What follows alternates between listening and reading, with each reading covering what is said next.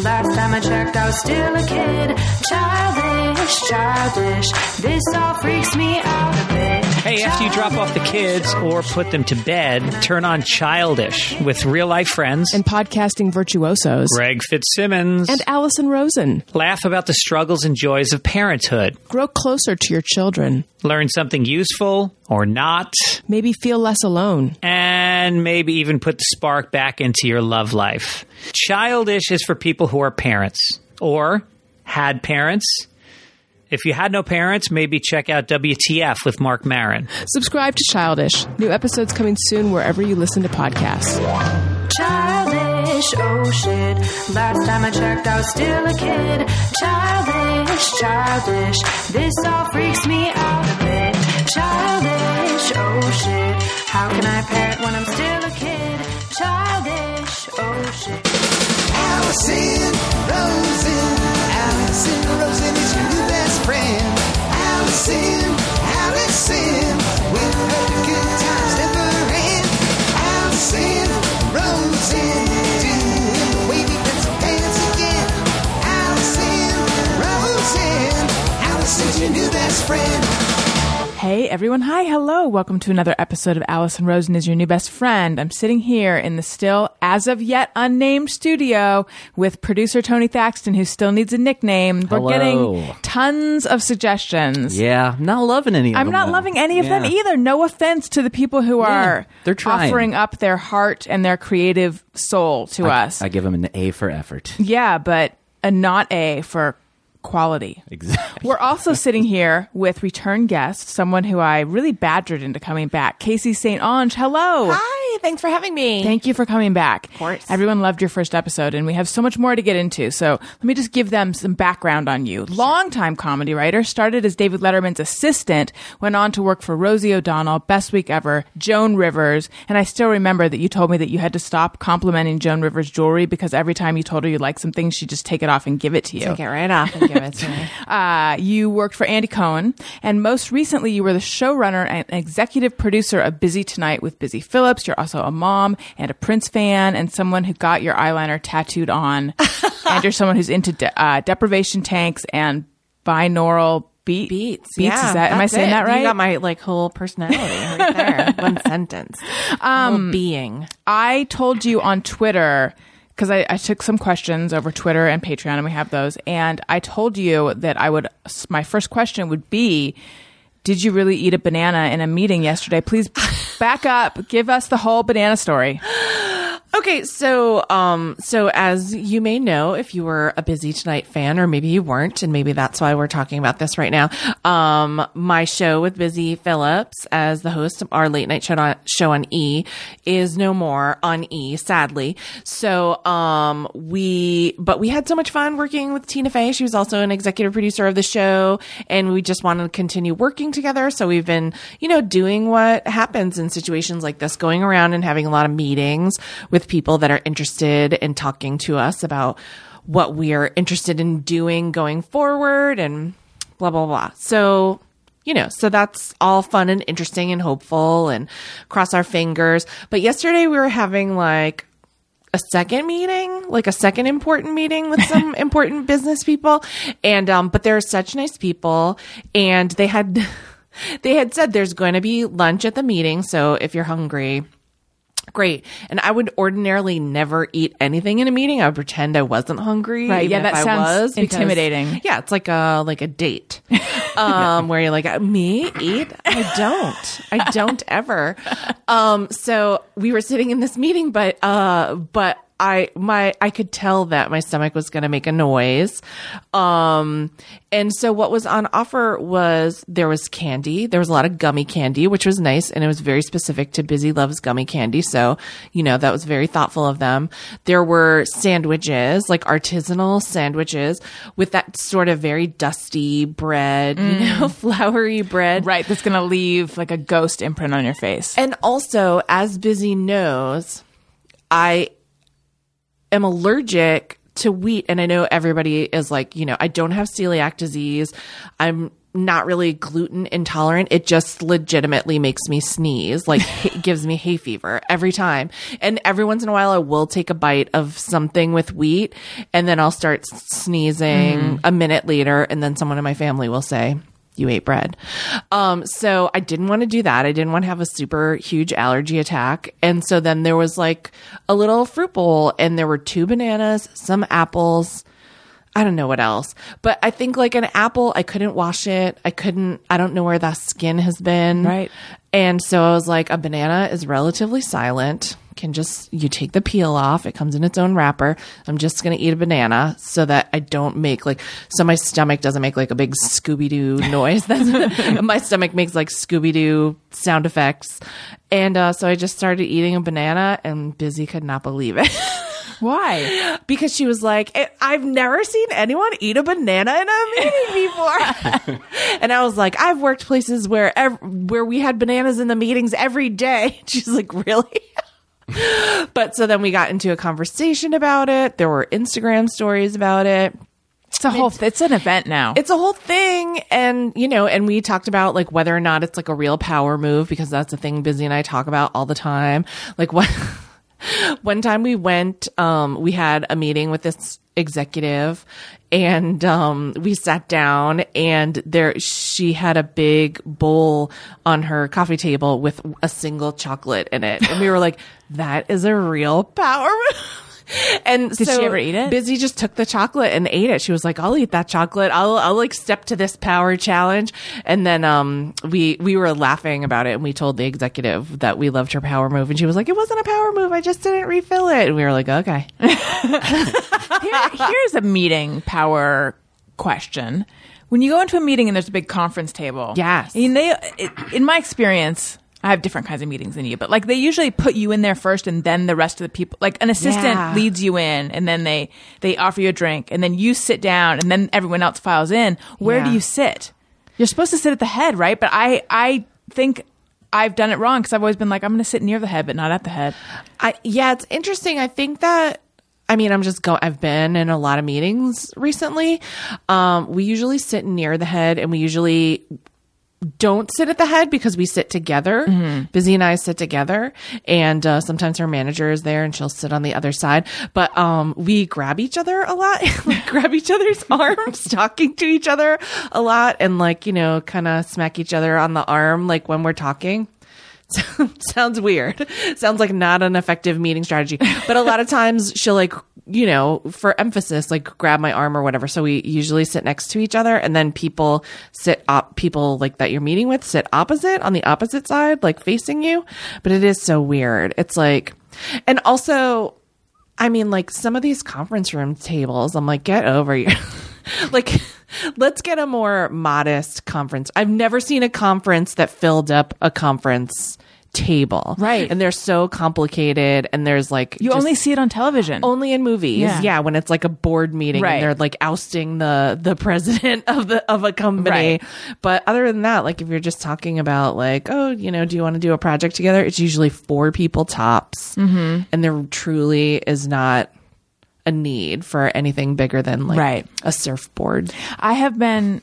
Ooh, someone should have a surfboard. That's Oh, good for idea. sure. I've been looking for a table for this podcast studio, and uh, most dining room tables I find just don't seem right. So then my husband's like, "I know what you should be looking at: a conference room table, because that would have the like hole in the center Yes. for the wires to come out of." So I thought, okay, I'll, I'll just take a gander at some conference room tables online.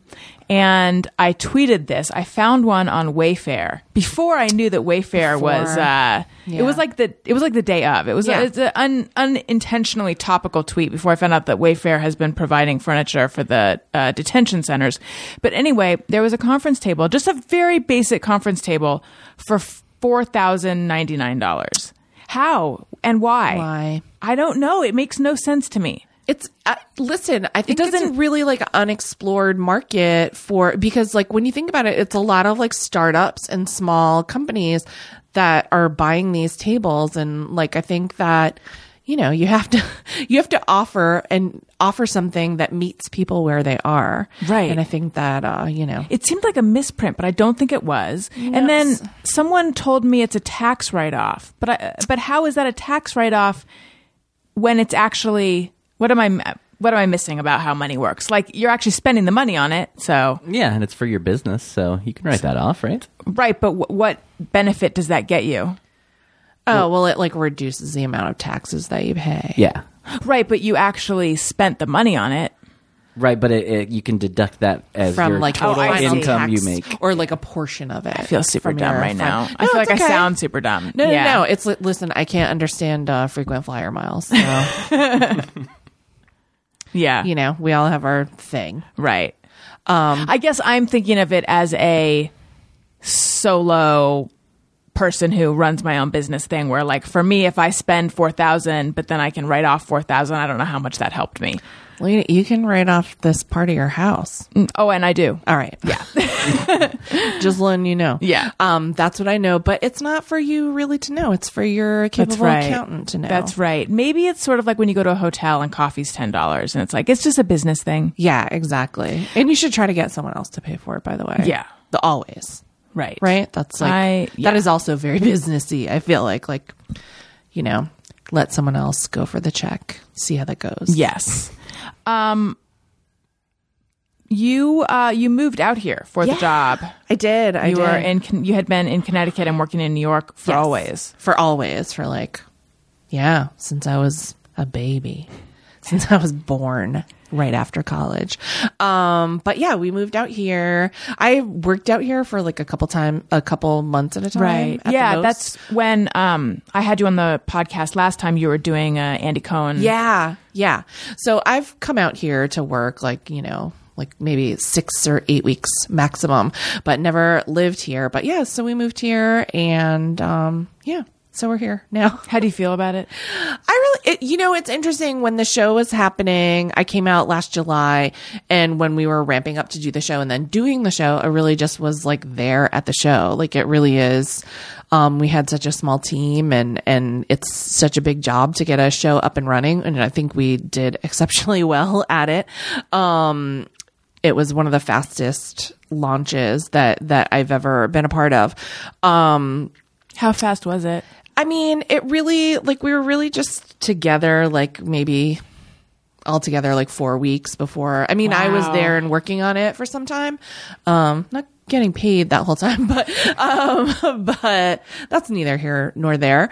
Um, but it's a little bit here and there. but just like a few weeks ahead, the rest of the staff came in, and it's not just like And did you guys not have a format yet? Um, we had been working. Busy and I and and Tina and the folks at Little Stranger had been working on a format, so we we did. Um, but then yeah, once we got the team in, uh, it was it was relatively quick. You know, just like a, a four week.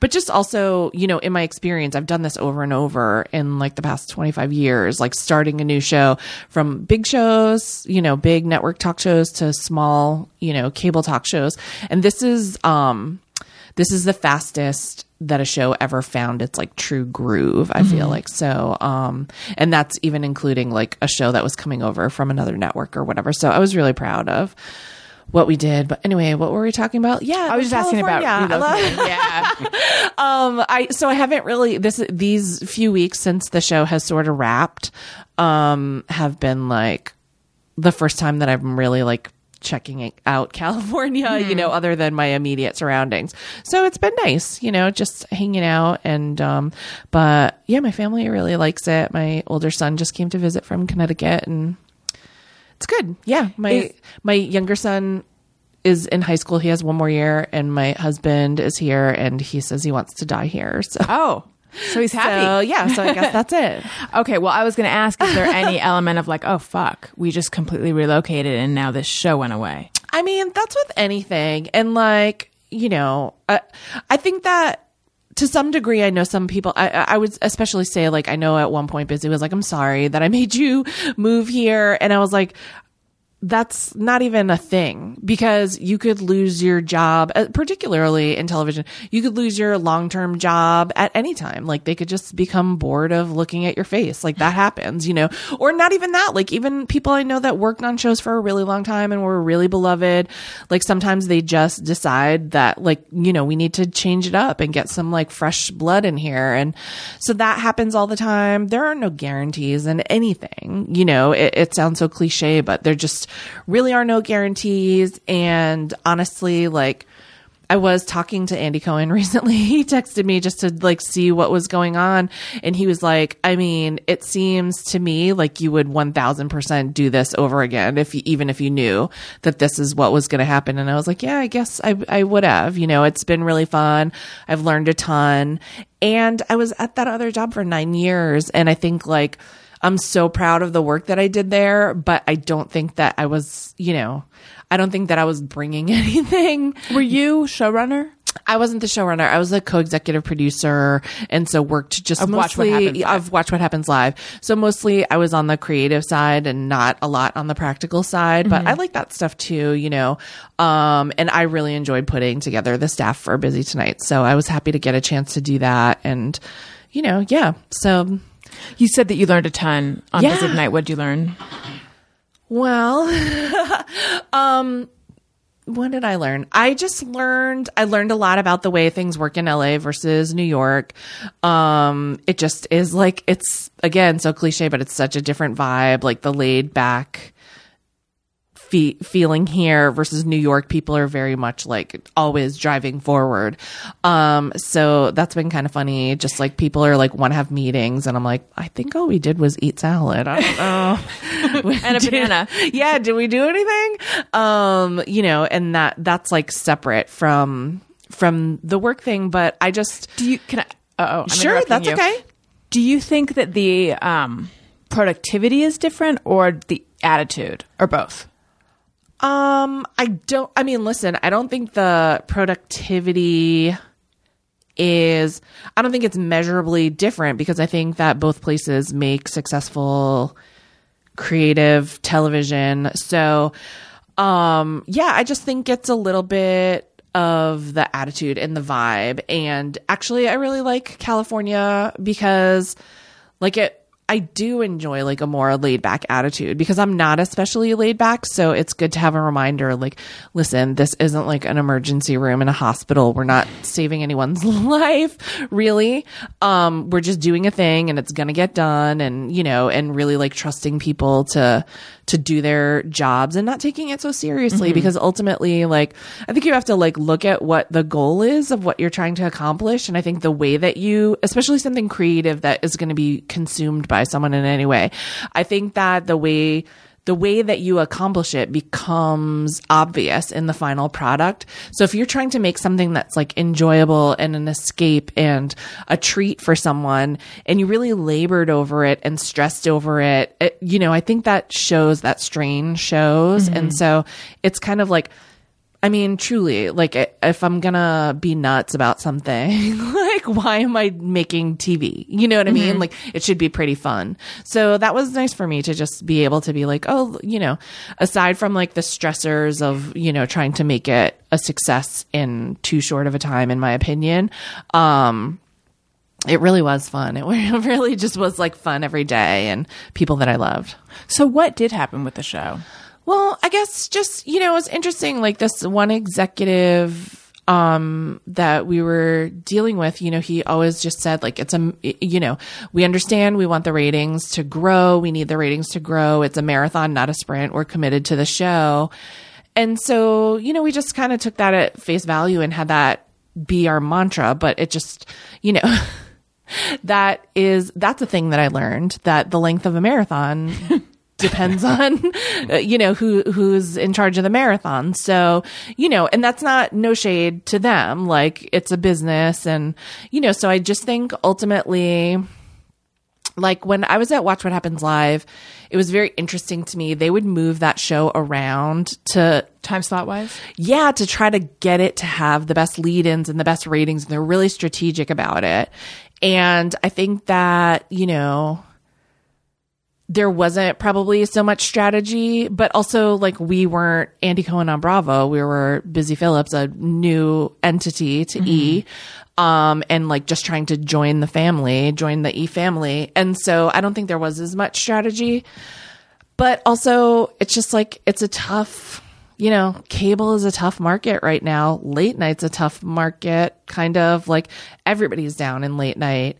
And um, so to try to take a very small budget show, a very small show on a very small network, um, my gut is that what happened is that here's what I know. I know that when the show started, we got all this important data. Our audience was like 10 years younger than any other late night show. That's great. That's great news, you know, because that you don't, you want that younger audience. But then anecdotally, what we heard from so many people that were of the age of who would be watching our show and it's 75% female the audience. So many people said oh i watch all i can on youtube but i'm a cord cutter. I don't have cable. I don't have that channel.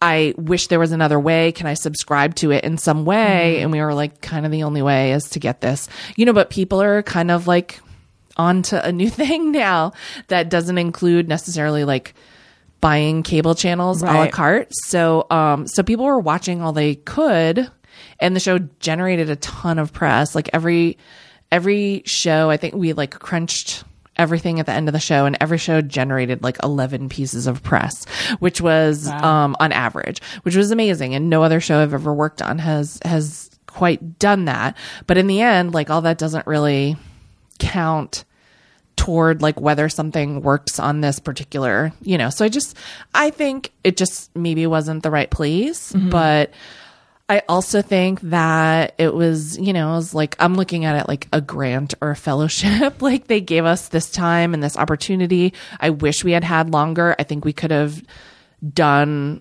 well. I think we could have done great things, but that's not what happened. So, moving on. How long uh, did you? How long was it on? 26 weeks. And at what point did you realize the fate? Um, I think they let us know like a few weeks before the second cycle was over, you know, or just sort of like, like when the lease is coming up on the studio or whatever. And mm-hmm. you're kind of like, well, we need to know because like, so then you start to sort of feel that way. But it was, in a way, it was a surprise because as I said, like the last we knew, it was all, you know, we're all in and we're planning like a big marketing push and, you know, all this stuff. But also, I've been doing this a long time. So I mm-hmm. understand that sometimes you're, the left hand is making plans while the right hand is like tallying numbers and checking the bank account. So, Right. you know, Right. yeah. Were you? Were you? Were you personally affected though by it? I mean, sorry, affected is the wrong word. This is what, let me let me Sure, let me sure, throw some, throw more words around this question.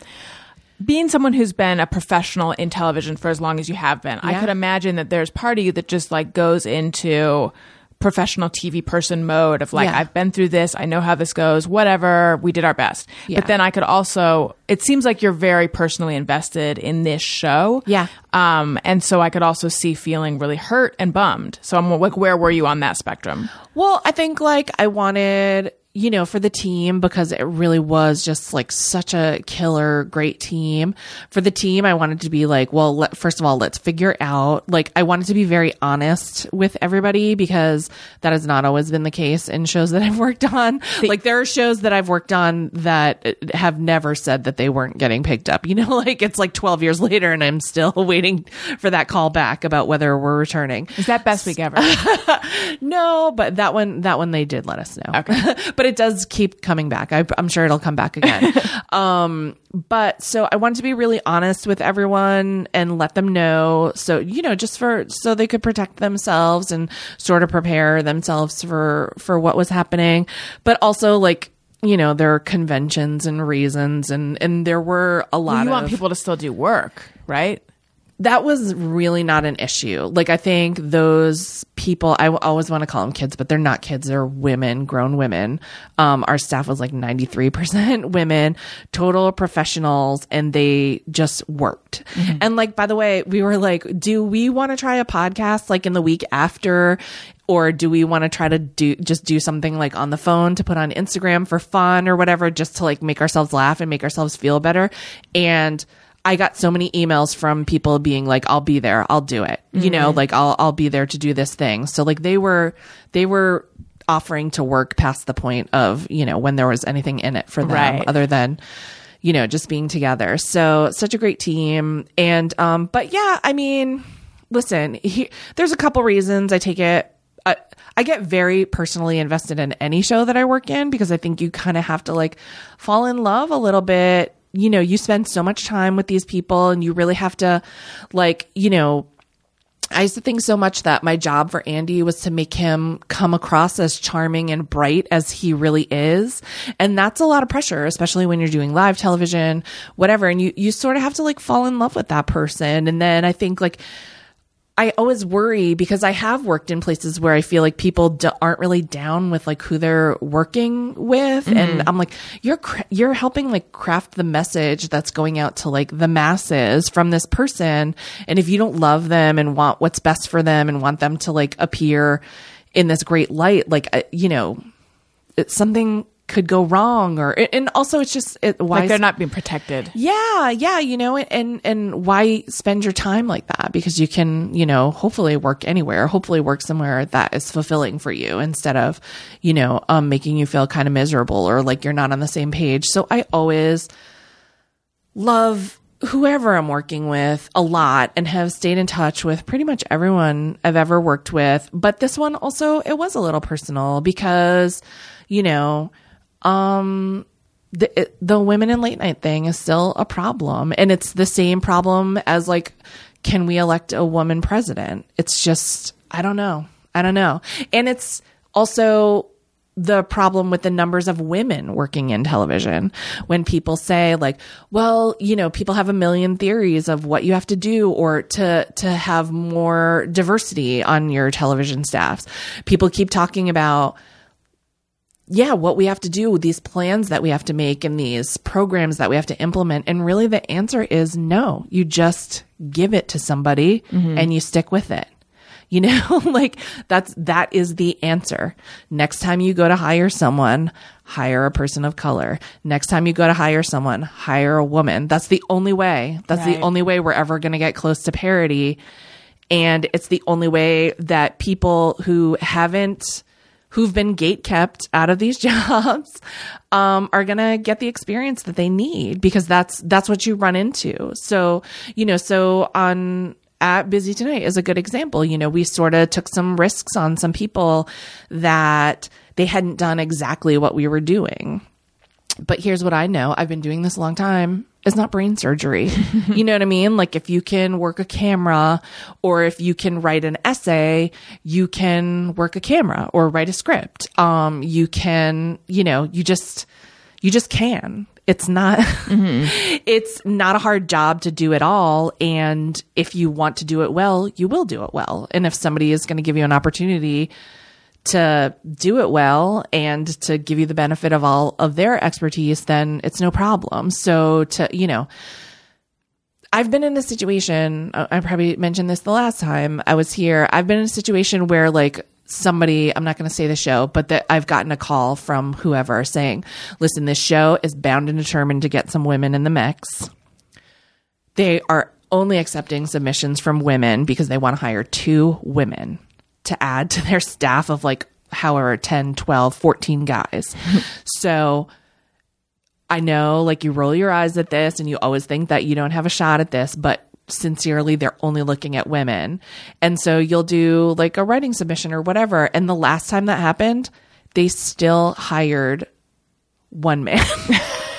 that they weren't even looking for. Right. A woman from that, you know, hundreds Cool. of women in the pool that threw their hat in the ring for two jobs and then still were like, oh, everybody knew this guy and they all liked him. So we brought him in. And you're like, oh, okay. I guess. you know, so it's just that's all it is is just like making a, ter- a determination and and yeah, I understand that I you know you hear a lot. I heard this the last time that like chart came out in the LA Times, like detailing how many Right. writers were on, and uh, you know, so I heard from a lot of like I love all these like late night guys. I love them all. I'm friends with some of them. I'm certainly friends with people that work on all of their shows.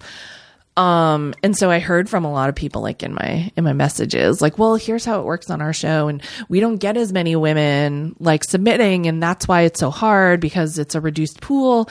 And I'm just sort of like, well, yeah, because like women women know that like they have to decide whether it's worth trying whether it's worth you know bothering. And they've already been sort of discouraged from other experience gaining opportunities that would make them, you know, put them at a level, you know. So, how did you guys go about making a staff that was? Did you say ninety three percent women? It wound up being like 93%. The creative staff was 93% women. And uh, tons of our director was also a woman, tons of women on our crew. Um, it was a really diverse staff, which was wonderful because I just think like, you know, you need all of those voices to make sure that you're including everyone that you want to include in your party. You know, like you think of your show as a party and what makes the most interesting guest list and who you'd want to have there and who you'd most be fascinated by, you know, hearing from. And so that's what I want a staff to look like too. So we were really lucky. Yeah, we just really I mean, when we're hiring writers, uh you know, we're just looking for people that were like sort of not just nailing Busy's voice, but uh, which was great, but also like bringing their own voices to the table, which was really interesting because that when you're when you're judging like writing submissions, a lot of them can tend to be very samey samey, you know, which is um so that's an interesting thing that I was reminded of. I hadn't had that experience, but even like some really like people that have been doing this for so long and like names that you know and that you've seen in the credits of a lot of TV shows that you love and and that it's so cool to have people like that like reaching out and being interested in working on your show but then a lot of just like really say like not just the same to each other the samples the same to each other but also this like could have been on any other show pretty much right. you know so what really stuck out for me were the people who just were like hey listen this is what i think is funny and like here's the way that i react to something like because to me that was exciting like oh they're gonna bring something to this room and to this table every day And in general, do you think that that approach is uh, the approach of someone who is less experienced? That's a good question. Um I don't no, I just think it was the approach of like people that really did have something to say and were were just sort like, well, this is a new show and like it could go in any direction, so here's the direction that I would try to bring it in. Right. Uh, you know, myself. So so that was really exciting. And I get it. Like, you know, very early on I learned that, you know, you're when you're writing, you're trying to write in inner performer's voice.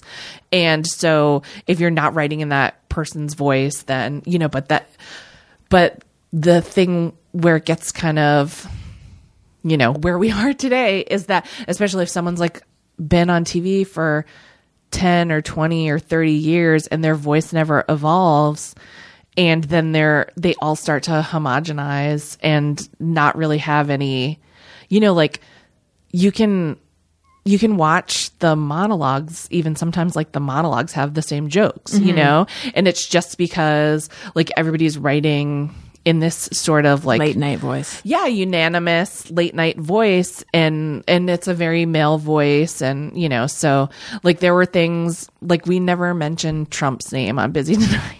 Because we were just like everybody knows. Like everybody knows what he did.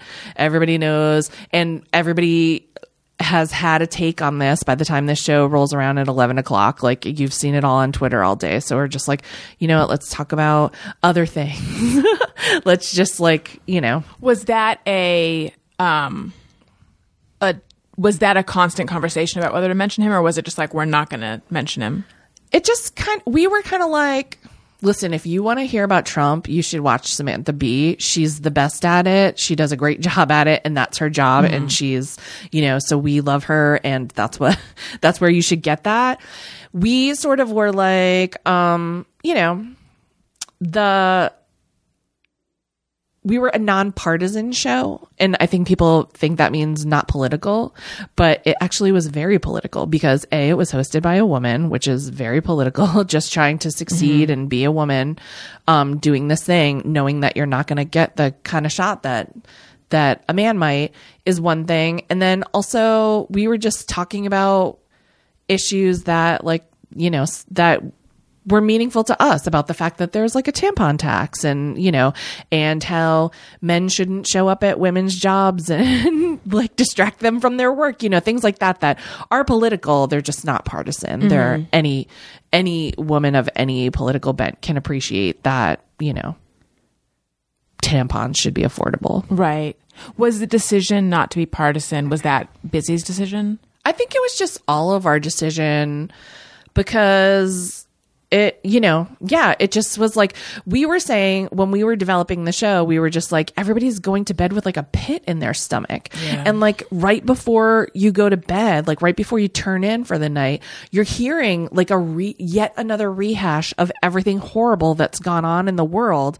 And it's not to say that like those things aren't important, but we also were thinking there is some value in allowing people a minute to recharge and not go to bed with a pit in their stomach mm-hmm. and get up to fight another day and be empowered to fight another day, especially as women. So that's where we were focusing because we were saying, like, you know, I don't know how you feel, but we were all, the show originally started at 10 o'clock and I felt like that was a really good spot for it because that's a time when you're kind of looking around for something that's comforting, something that's a little lighter. And so, that's where we that's where we went you know just like listen this is something that like it can be funny and informative but also like light and make you feel empowered and inspired and you know and it's okay to be emotional but we just didn't want to make people feel like super angry. Although we mm-hmm. you know we got angry Yeah. at things ourselves but also you know in a funny way hopefully Um, to go back to what we were talking, something we were talking about before, you were talking about when you knew the fate of the show Yeah. and you wanted to uh, be honest with everyone. Yeah. But there are certain conventions. And then I cut you off and I said, well, you wanted them to work though. But what, and you said it really wasn't, you weren't worried about that. What were, what were you go- going to say in terms of like the, the conventions? Oh, just that, you know, that everybody has like has a different opinion. Like the network has an opinion of how this should go down and and everybody involved with the show has an opinion of like when that information should be released and then And once you later everybody you wanted to tell them? yeah, I mean, like, I, if it was me, I just would have said whatever from the jump because Mm-hmm. I am bi- big on being honest. Um, but, and I think Busy sort of felt the same way. But we sort of like let the staff know and let everybody know that it wasn't going to be public just yet. And so if everybody could hold off and like, Right. As suspected, nobody said anything, and everyone did exactly, you know, the, exactly what we asked of them for like the best way to try to move forward and possibly like get the show going somewhere else. So so for how long was everyone not? just a couple weeks, couple you know, yeah. So is the hope to find a new home for the show as is? Um, I don't know that that's the hope. I don't even know. I mean, I'm not. What's the legal type of person called? An attorney? Yeah. um, I'm not an attorney, so I don't know exactly how how that would go. Um, but I think the hope is to do something. Listen, it doesn't. It, it, we've been in all these meetings and having all these meetings, and I'm sort of like, no matter where you do it and what she's sitting on while she does it and uh, you could do it standing in a suitcase or balancing on a watermelon Oh, those This- are both great ideas. you know well that's the that's the big thing now like what's the you know what's the hook and i'm Yeah. like i think mostly what you're talking about is the setting like Right. so it can like take place in like a restaurant booth or it can take In place in a bathroom stall Yeah. or a car or whatever but all of that and that's all great those are all uh, cool creative decisions but i think in the end no matter where it happens, um, she'll still be bringing like that same spirit and same energy to it. So the show was her. The show is her. And so she'll be her whether, you know, whether it's wherever, you know. So you said that with um, Andy, your job was to make him as charming and smart, like on air, as you know him to be. What do you feel like your job was with Busy? Well, that was just everything from like soup to nuts. So it was just really about like building the format of the show and then um staffing the show. And I I mean, we really she and I and um Tina's partner, this guy Eric Gurian, who's such a great guy, and uh Nelson Walters, who was our co-executive producer. These are like the two guys that worked on the show. Um we did a lot of work on that front end and uh but busy and i like really like spent a lot of time like talking about the set and what we wanted the set to look like and how It was a very cool set. uh thank you. And like what we were inspired by and what we wanted the show to be. So it was just everything. Like where at watch what happens live everything i did was creative. This was everything you know I, and i mean on other shows i've always been aware of like the business side of everything and i have had to intersect with the business side all throughout my career but this is the first time that i ever just like had to handle all the business you know and how did you and Busy meet? Busy and I know each other through our mutual friend Paul F. Tompkins, who's a close friend of both of ours. Um, and uh, then we just have known each other over the years through social media. And when she would come to be a guest on Watch What Happens Live, we would always hang out and um, just get to know each other there. But yeah, we're always just sort of like, you know how that is on social media. Like if you're That's how you and I met, I think, yeah, right? Yeah. probably. And uh, when I think about it, like these, I've known so many people for like 10 plus years and they speak to you, you know, every day. Like it's, it's more frequent than my, some of my family members. I, you know, I, I think I talked to. So Biz was just one of those people and we knew a million people in common. So, you know, so when the time came, she was like, Oh, let's get in touch with this woman and see if she'll move out here and do this. And I feel like I read something about, didn't she reach out to you for advice?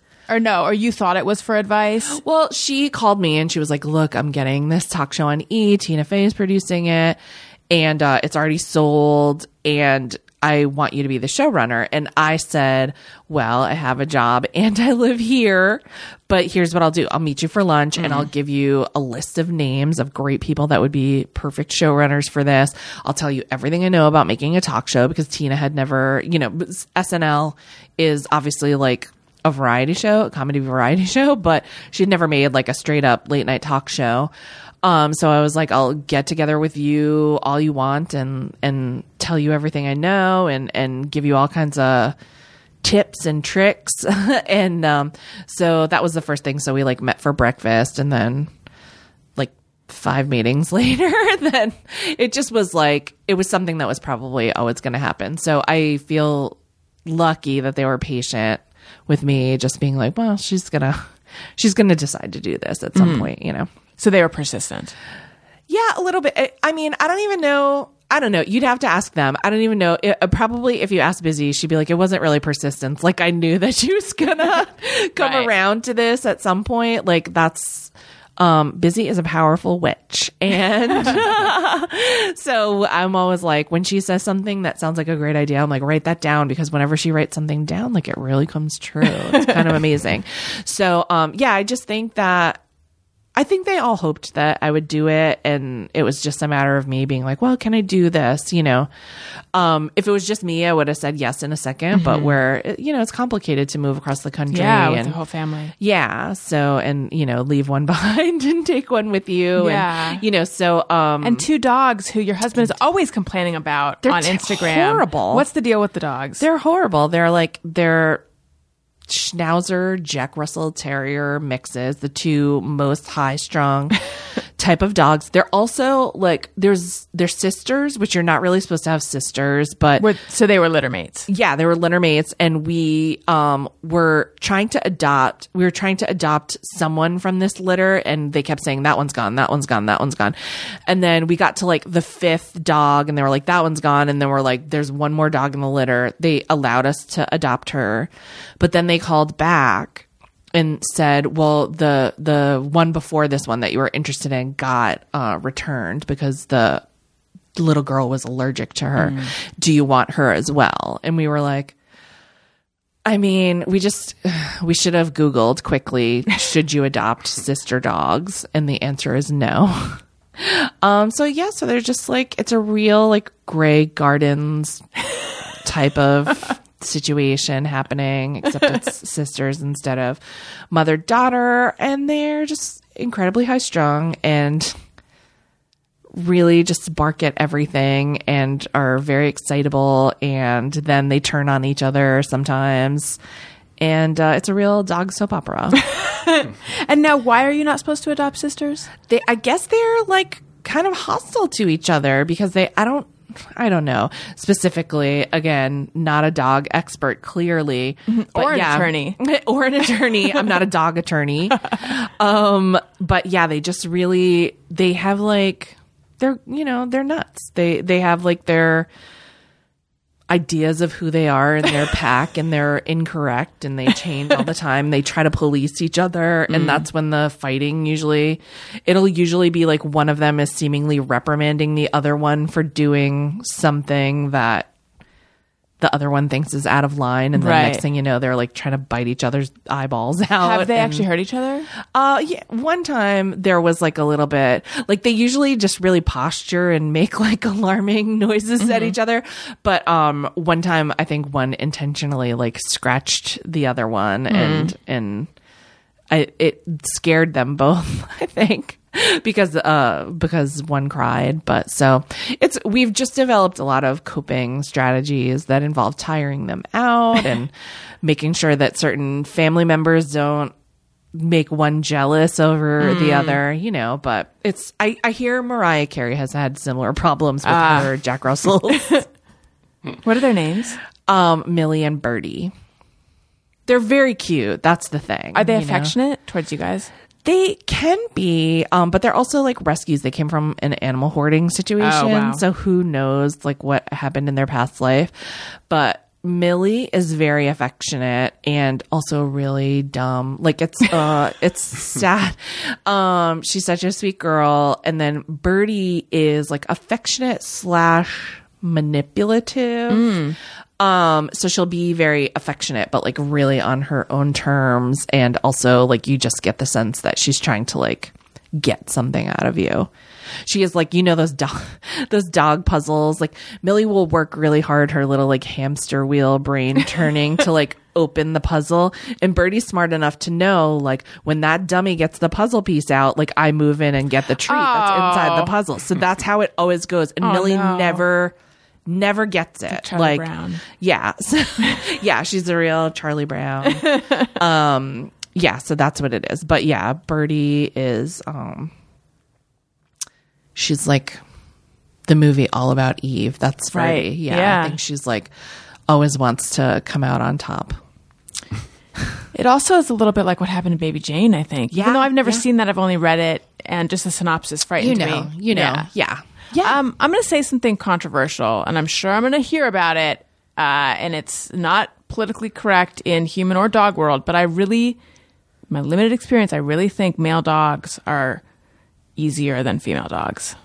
Well, that makes sense when you think about like, you know, obviously like female dogs are, you know, The word bitch, is that where you're going with this? Or No, I was going to say that like, you know, female dogs are probably like biologically conditioned to uh think about like giving birth and Yeah. protecting life and, you know, all those things that like stress us out as Right. human women happens to you know, there's like a dog patriarchy too.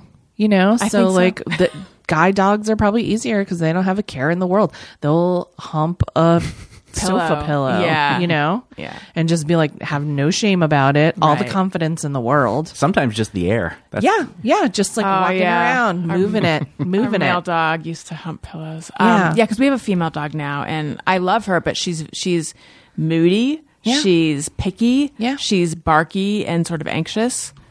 Yeah. But I mean, I, but I'm sure there's you know it's a small sample size. But Well, I just think, you know, it's like uh the things that happen in the animal kingdom are probably remarkably similar to things that, that we have complaints about. So Yeah. being like a domesticated female dog is probably so weird, right? Because everything Yeah. that's like biologically, like all your biological imperatives are kind of like thwarted. thwarted and not necessary Yeah. in the setting. And so Well, that must be male. like, I mean, I can't imagine having your reproductive organs removed is awesome for any of them, male or female. Yeah, that's true. That's true. It's messed up. Yeah. But also, I But know. I don't know. I've talked. I've mentioned this before on the show. Like, I get that it's the humane thing. Yeah. But also, is it the humane thing? right. Is how I good- feel. Humane for whom? exactly. Yeah. Uh, I think we should take some questions that came in on Patreon. I'm on Patreon. Patreon.com slash Alison Rosen is where you go for uh, bonus stuff, behind the scenes content, live stream, merch in the mail. You get your questions asked ahead of everyone, and we have a little song.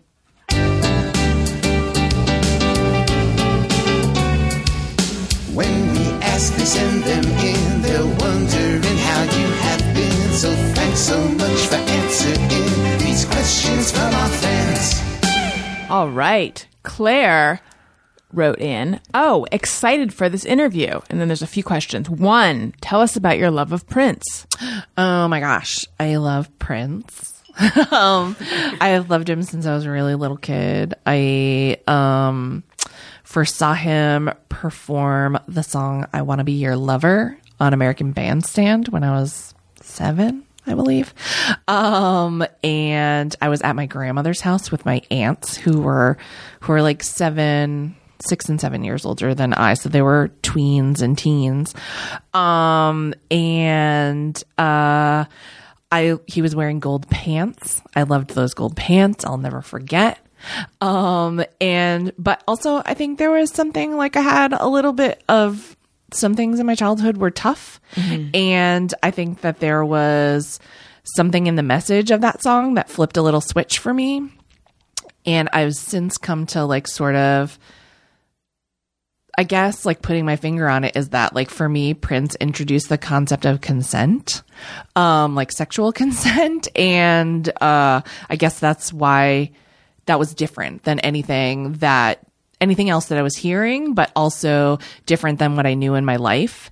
And um and I thought that was pretty like hopeful. I guess that was kind of hopeful for me at that time. So that's why I loved him. That's when I first loved him. And um got, you know, got a hold of his record albums or would get to listen to his record albums at my grandmother's house because of my teen aunts and uncles and um yeah, just loved him since then. Were you abused? Have you talked about it? Do you talk about it? Um, a little bit. It's tough because it was like a family thing, so I don't want to like put my family on blast. But yeah, I have talked some about it and written some about it. But also, I just feel like it's I don't know. I don't know, man. It's, it's rough and it's like triggering for other people. And it's certainly like weighed so heavily on me my whole entire life um, but also has like kind of made me who I am and made what's important to me important to me. So I don't want to say that I'm grateful for it because I'm certainly not, and uh, I deserved better.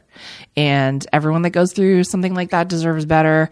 But um, yeah. So anyway, that was he was Prince was a little bit of like a a little salvation treat for me at that age. And your husband is super into Prince as well. Was did was this something?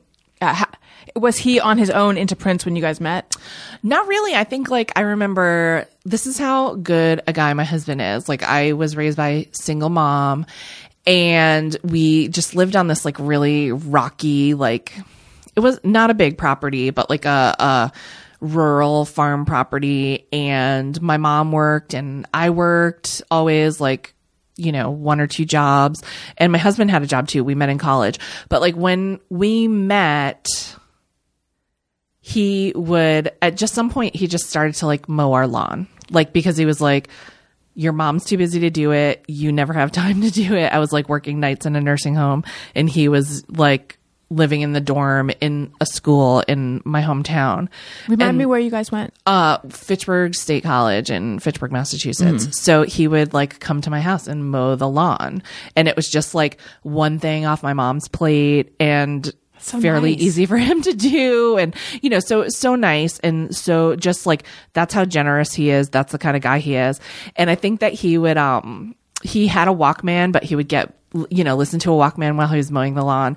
And he would get uh bored or like forget a tape or whatever. So he would go through like the box of tapes in my room. And i think that's where he really like he had some awareness of prince from his older sister. I think like maybe listening to the purple rain tape or something he might have like secreted that from her when he was a kid but then like uh like when we were in college he was like getting my old tapes to listen to while while mowing our lawn That's so sweet. because he's the nicest and so then i think like you know especially I always loved Prince and I think I kind of loved him like quietly because again, like I think that it's really typical, especially like in growing up in the 80s and and being like a young woman in the 90s.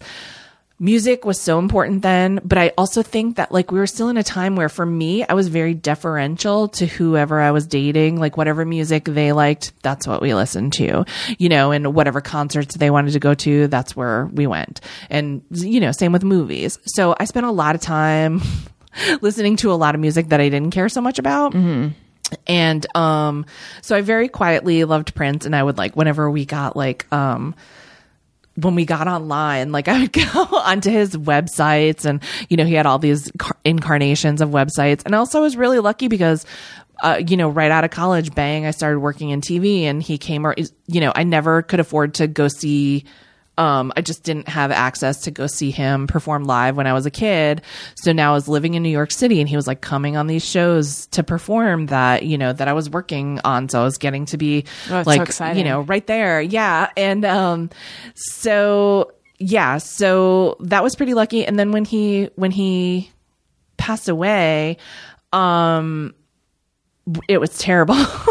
and I just remember like my whole family being like, are you okay? Like this is, you know, we know this guy's like a big deal for you.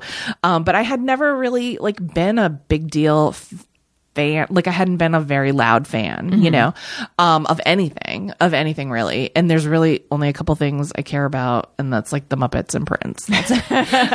Um, so, you know, so all of those things, um, when he but when he died I, I feel like so many people like made their appreciation for him known and so many things that you know had sort of come and gone over time whether they weren't available because you know he had very like curious business practices mm-hmm. sometimes.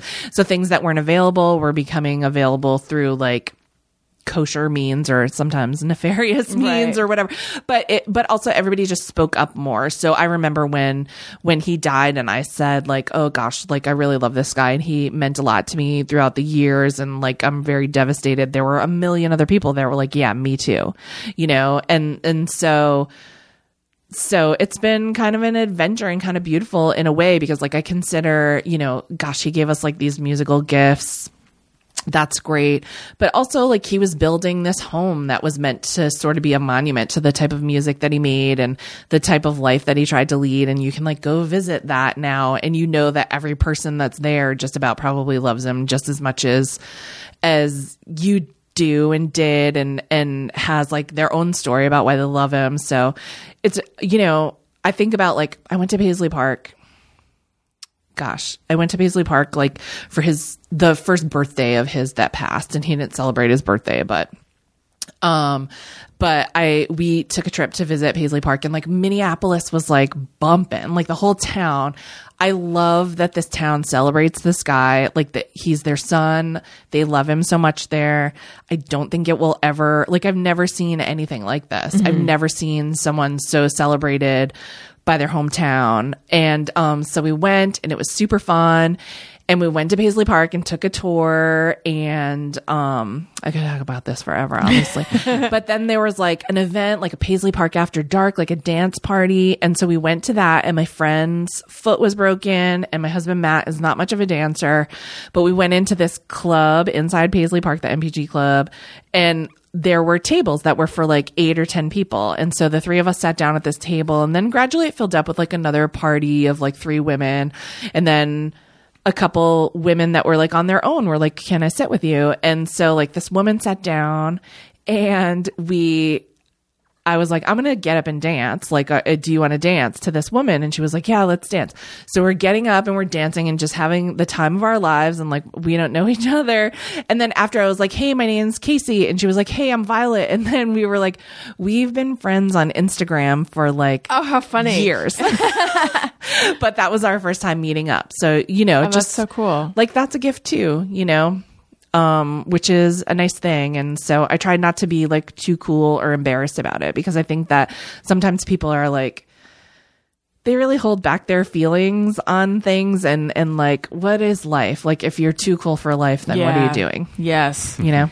Two, Claire wants to know Are you friends with Greg Heller or is he just a fan of yours?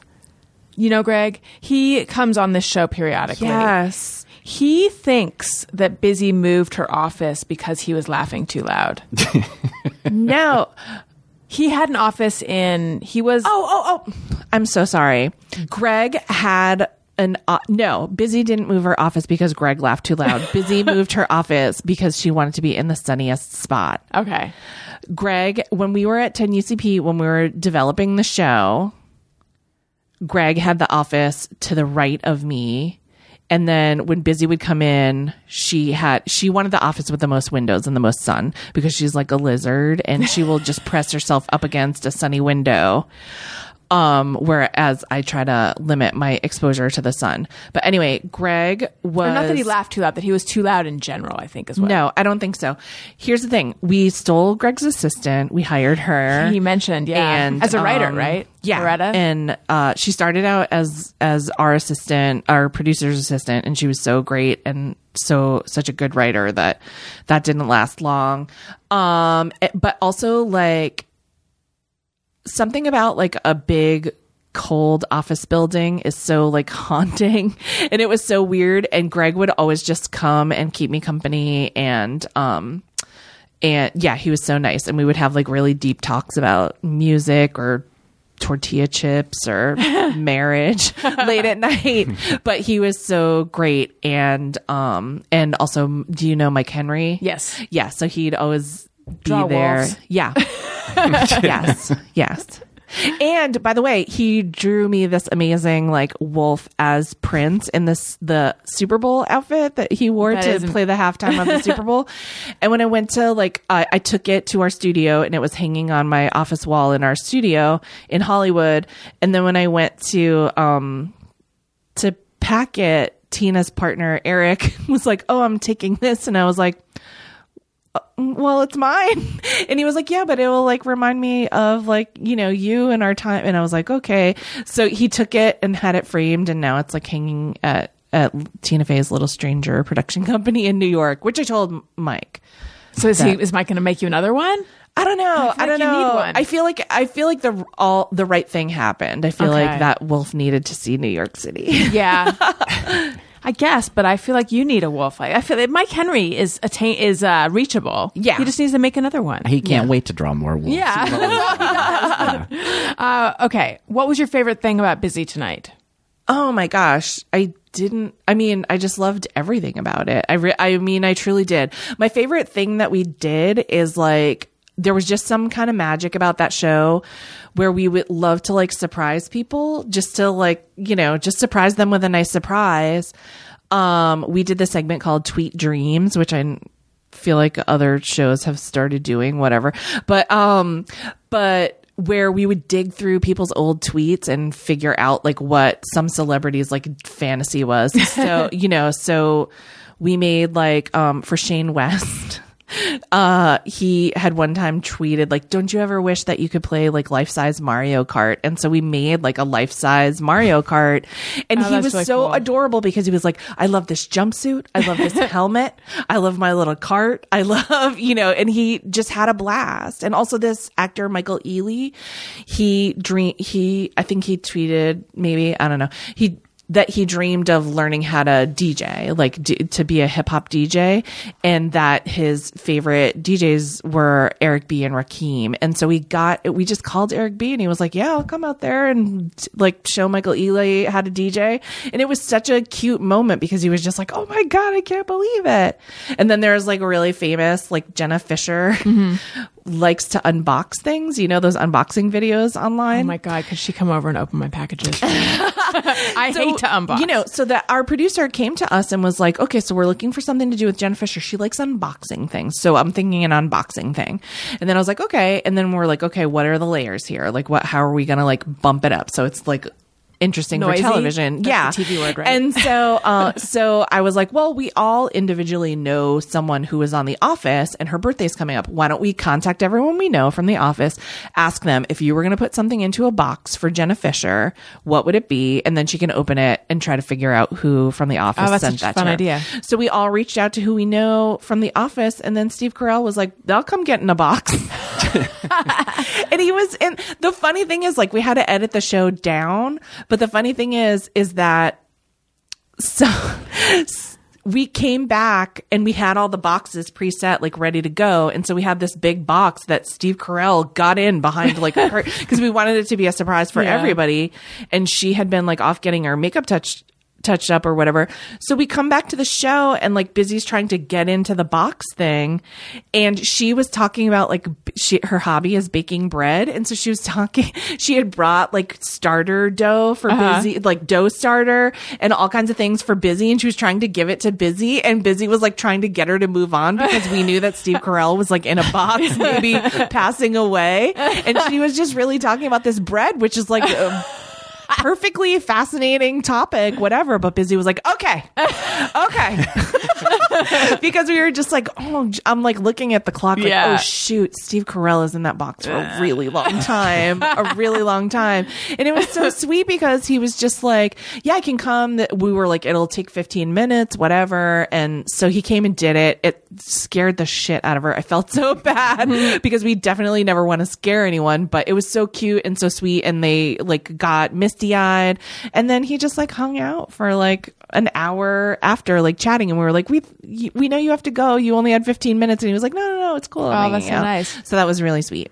Can I throw in one quick little thing about kind of that segment? Do you remember uh, surprising Taye Diggs with this one of his Instagram videos about cooking fish in the microwave, and then there was music put to it, and Yes. I did that music. oh yeah you're a friend of Nelson's Yeah. yeah uh yeah that was so great thank you for doing Ah, that my pleasure. That's so cool. yeah we had so much fun with Taye Diggs he's like such a charmer and we played like virtual reality dancing with him it was really it was a fun time he's a charmer So wait, how uh how long was Steve Carell in the box? Would you say? oh god yeah easily like 13 to 15 minutes It's probably a long time in a box. yeah Um, Whitney C would like to know what your favorite fruit is.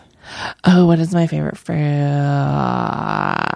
I do like I like bananas as an object. I Mm-hmm. know that seems like I have a lot of decor that is banana themed. I Mm. have a banana tattoo that is also in honor of Prince, a purple banana. Where is it? It's just on my arm. It's there. Oh, there it is. Um, but I guess my favorite fruit is like I like pineapple and raspberries. Um, solid fruit choices. Uh, Jonathan Feldman would like to know favorite deep cut Prince song. Oh gosh. Well, okay. There's the song "Private Joy" on um contr on that controversy album. It's, I don't know. I don't know if it's a deep cut. Um, it's more like people that just know Purple Rain probably have never heard "Private Joy." Um, but it makes me. It still like makes me scream like a teenager. Like it. wh- Here's the why I like it. I was just talking about this. They just had this Prince Originals album come out, which is like uh, songs that he wrote for other people that were covered by other people, and it's his demos his performances of those songs. So there's like um a song that Kenny Rogers released that Prince wrote. And a lot of people, I love how surprised they are that he wrote um, Manic Monday for the Bangles. And uh, so I love that he you hear this demo and he just sings the line like without swapping any of the pronouns or anything. I was kissing Valentino by a crystal blue Italian stream. And so um he lo- I think that he loved Valentino and in the song Private Joy uh, he says, I strangled Valentino. I don't know why he murders Valentino. and I strangled Valentino. You've been mine ever since. If anybody asks you, you belong to Prince. And that is like, I have like a mental and virtual museum of songs where Prince says his own name. I love it. It just like makes my heart flutter. uh, photographs of Prince wearing sneakers. If you have a photograph of Prince wearing sneakers, I would like it. And clips of Prince chewing gum because he chewed gum on stage a lot. And I just like it because it's so like anyone else, you'd be like, oh, that's kind of gross. But him, I, I dug it. I liked it. um, Tiffany Fuller says probably uh, okay. I assume she signed NDAs for Rosie O'Donnell, Busy Phillips, Joan Rivers, David Letterman. But but did you? No, I think like, uh, I mean, maybe. I guess I probably sa- signed one for Dave, but I don't remember signing any for anybody else. They're really ineffective, by the way. Right. Anyone that thinks that you're like super protecting yourself with an NDA, I mean, don't get too comfortable. That's it. Uh, so how does she feel about Paul F. Tompkins? I love him. He's one of my best friends in the whole wide world. He's one of the best people in the whole wide world. Uh, he and his wife Janie is also a really close friend of mine. Um, he's listen, it's like it's so corny to say, but I always say like he's a real comedian's comedian because every comedian that I know and like and respect, they all look up to him because his abilities are just beyond compare, you know? And so to have gotten a chance to write for him and to write with him was amazing to me because I was a big fan of his before I ever knew him. Like, uh, when he was on Mr. Show, when, you know, when Mr. Show was first happening, like I, we were the only people in our peer group that had cable. And so everybody would come over to watch Mr. Show. And it got to be a thing where I would like, I would get so like, um, aggro because people would be like talking and not paying 100% attention to Mr. Show. And I'd be like, you have to listen or get out. You know? like that's, that's, it's the party's ended and now we're watching the show. So, so I was a big fan and, uh, yeah, and he's just as wonderful as you would hope and as funny as you would hope. He's so nice. And he's he's really you know what's amazing about him is he's really generous and I think that comes from being so confident in his own abilities. I hope he's confident in his own abilities. Um but he's just really generous in that a lot of people it's been my experience a lot of times when you know, you're just trying to collaborate with someone or just trying to get some work done or whatever. And you feel like they're not hearing you and you, you know, and I feel like he hears everything that you say. And if it like strikes something in him, he's so generous with being like, with like giving it up to you. This is so funny. And, you know, and he's always giving people credit for like the genius things that they came up with that really tickle him. And then, um, you know, and also like an idea that you have he'll if you're working together he just takes it to like another level and that's really generous to be like oh here's a thing that i could add to this and like take it to this other place. And uh, not everybody does that. And it's like it's the simplest most logical thing. And you'd be surprised how many people get tripped up on that. And i think it's an ego thing. And he doesn't he doesn't really need to have an ego about it because like you see it you know? He's Yeah. the best. Just the best. Yeah, I've had him on the show a couple times, and both times afterwards, I'm like, I want to keep texting you. Like, I don't want this conversation to end. um, let's take a question from Twitter. sure Okay. Uh, Pastry Plate says sequel to Jane Jones screenplay, the musical. I enjoyed the book, and I just need to know more. Yeah, you wrote a, a young adult novel. yeah i don't know that I don't know. I don't I don't think the market did not cry out for a sequel to that novel. Um but it was fun and it was super cool experience to have done and I do hope to write some other type. I've I've like ghostwritten some celebrity memoirs or memoirs. Um and I like that and I really loved writing a YA novel. It's such a different experience. How did like was that something that like did you just have this idea that you wanted to write a YA novel or did someone come to you? No, it was really interesting. Like I was just tweeting. I was like, we were kidding around. I was joking around with like the um the RiffTrax guys on Twitter years ago. Uh just we were making fun of Twilight. I'm sorry. just like the vampire phenomenon mm-hmm. and talking about how like it was so weird that the teenage vampires are always so sexy because to be frozen in the worst time of your life Right. would be, you know, and I was like, if I was a vampire, I'd probably be like blood intolerant. And then I was like, I'm going to write a YA book about like, you know, the most awkward frozen vampire who's blood intolerant. and then all these like vampire, you know, this is back in the day when it was e- a little easier. Uh, the, the noise ratio on Twitter was was a little less and all these like vampire fans were like when is this book coming out and I was like I I was kidding I was joking and um then yeah people were just like oh I'll hook you up with my agent and I got really lucky to like s- sell it to Random House Nice. yeah Uh, everyone should go check that book out. yeah, it's and cute. It's Yeah. cute. Here's what I don't want. It's for like 10 year olds, 10 to 12 year olds. So here's, I do not, if you're 42 years old, do not go get that book and then read it and then write on Goodreads that it seemed immature because you are 42 and you should read books for grown-ups. That's Disclaimer noted. I'm just letting that happens a lot. That happens. I'm speaking for all YA authors. Uh, it happens a lot that like some, you know, somebody on Goodreads will be like, I don't know, this seems very immature and they made immature decisions and I'm 52. and you're just like, well, it's because it's for children. It's Yeah. for children. Yeah.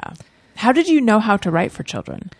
Um, because I am a children. I just feel like uh I feel like I I don't know why, but I just feel like I've really maintained touch with what it's like to be 15. You know, um, I feel like that's probably 15 or 16 is really like where I kind of, I don't want to say like I live emotionally, but I'm just very, I feel very empathetic to, to kids that age. I think it's really hard. I think that especially like in this modern world, the pressures that are that are on people that age to to you know to be perfect and to be noticed and to be loved and to know where they're going and to not make mistakes.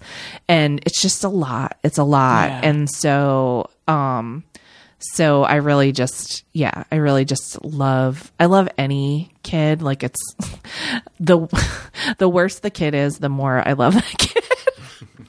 but you know, so everyone that's like, "Oh, this one's a real handful." I'm like, "Oh, I'm going to love this kid." um but yeah, I just really like identify with, you know, oh gosh, being a kid is it's a lot. Yeah. It's a lot. Um, I have another podcast that I do with Greg Fitzsimmons called Childish, and it's our parenting podcast. And we have this segment, Explosive Diary, because we both kept diaries when we were young. So we read first we make obnoxious fart sounds, and then we read diary segment, diary bits of our diaries. Yeah. And I've been reading ones from when I was like around the time I got my period, and I was very Yeah. young, and um, it's just so like filled with emotion and raw. And and Greg said something like imagine if you had social media at that age. And Yeah. I've been like haunted by that thought since then of just what that must be like for kids to be feeling what's in the diary but to have this layer this social media going on too. Yeah, I can't sure. even because I barely handle it and I'm an adult. The biggest thing that I notice is that listen, when you're that age, you, I think a lot of people feel left out even if they're not left out. Right. Um I think that's like a default that I remember my kids feeling that way certainly. And uh now I think like with social media there's a lot of evidence when you are left out. And so that's the thing that I'm hearing from like especially uh from friends that have like teen girls they're like well she knows everybody is like at a party that she's not at this Right. weekend and and that's a rough thing. And I'd love to be like, "Honey, you know, it gets better, but it really doesn't. like there are a lot of things where I'm like, oh, I could have easily been invited to that party. I know every single person in that Yeah. picture, but you know, but I also get it like on an uh, on an adult level, and I'm sure that I've been in many a picture where where people are like, oh shoot, I wish I was there too. Mm-hmm. But uh, yeah, it doesn't. It's complicated. It's, tough. complicated. Yeah. And you don't think about it. You know, you don't think about the whole point of social media is to sort of like reveal something about yourself and like in hope of connecting and who wants that more than a teenager and so you don't think about what you're revealing and and how that could like stick to you or you know how someone could use it against you maybe um but i have to say also like kids are just from another planet now too. They're way better at this stuff. And and i don't know it'll be interesting and hopefully not horrifying to see like down the line what it means for everybody in the in the way that they develop emotionally. But like my my kids um do you remember when there was like a new york was it in the new york magazine? Some teenager wrote a profile of like this social media app that stormed their school where you could say anonymous things about Oh, anyone yeah, sort of. Okay, so the girl who wrote that was a student at my kids' high school. Oh, wow.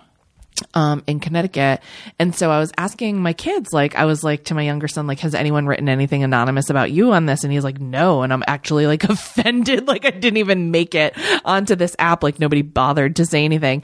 And then I was asking my son, you know, my older son, did anyone say anything about you? And he was like, yeah, somebody said that, like, I was born a girl and that, you know, and that I'm living as a boy or whatever. And I was like, okay. And I was like, you know, how do, how do you feel about that? And he was like, eh.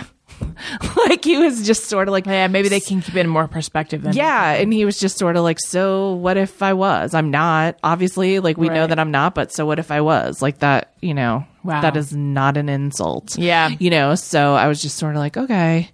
So who knows? Who knows how they will handle these things? Yeah, I in think probably future. better than we do. Yeah, probably. Probably.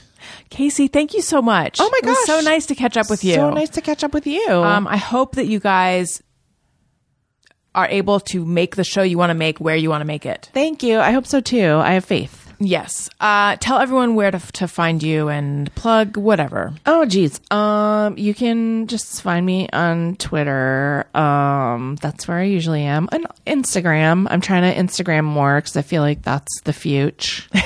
um but uh but it's picture based. So that's like a lot of pressure to It like really is, comb yeah. your hair and you know. um but um on Twitter, my first name at Caissie C A I S S I E. I'm on Instagram at Instacase. Um, I really just don't do anything on Facebook. But Me neither. Who knows? Who knows? Uh, I'm still there. if you want to go visit my gallery of Prince chewing gum clips, that's there on my Facebook page somewhere. Um, and uh, yeah, then otherwise, I'm just like around Los Angeles. Say hi to me if you see me at Coffee Bean. And uh, I am on Twitter and Instagram at Alison Rosen. My website's AlisonRosen.com. If you like what you're hearing, subscribe, download, rate, all those things. Tony, where do we find you? I'm at Tony Thaxton on Twitter and Instagram. Thank you so much for listening, everyone. I love you. Goodbye. Hey, do you know about the Alison Rosen show? Time, but now we gotta go. Yeah, Alison Rosen, here's your new best friend.